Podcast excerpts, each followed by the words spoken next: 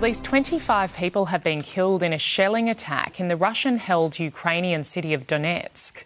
A further 20 were injured in the strike on a busy market. Russia has blamed the Ukrainian military for the strike, while authorities in Kiev have not commented. Meantime, there's been an explosion at a major gas export terminal near the Russian city of St. Petersburg. Moscow says Ukrainian drones carried out the attack. Thank you.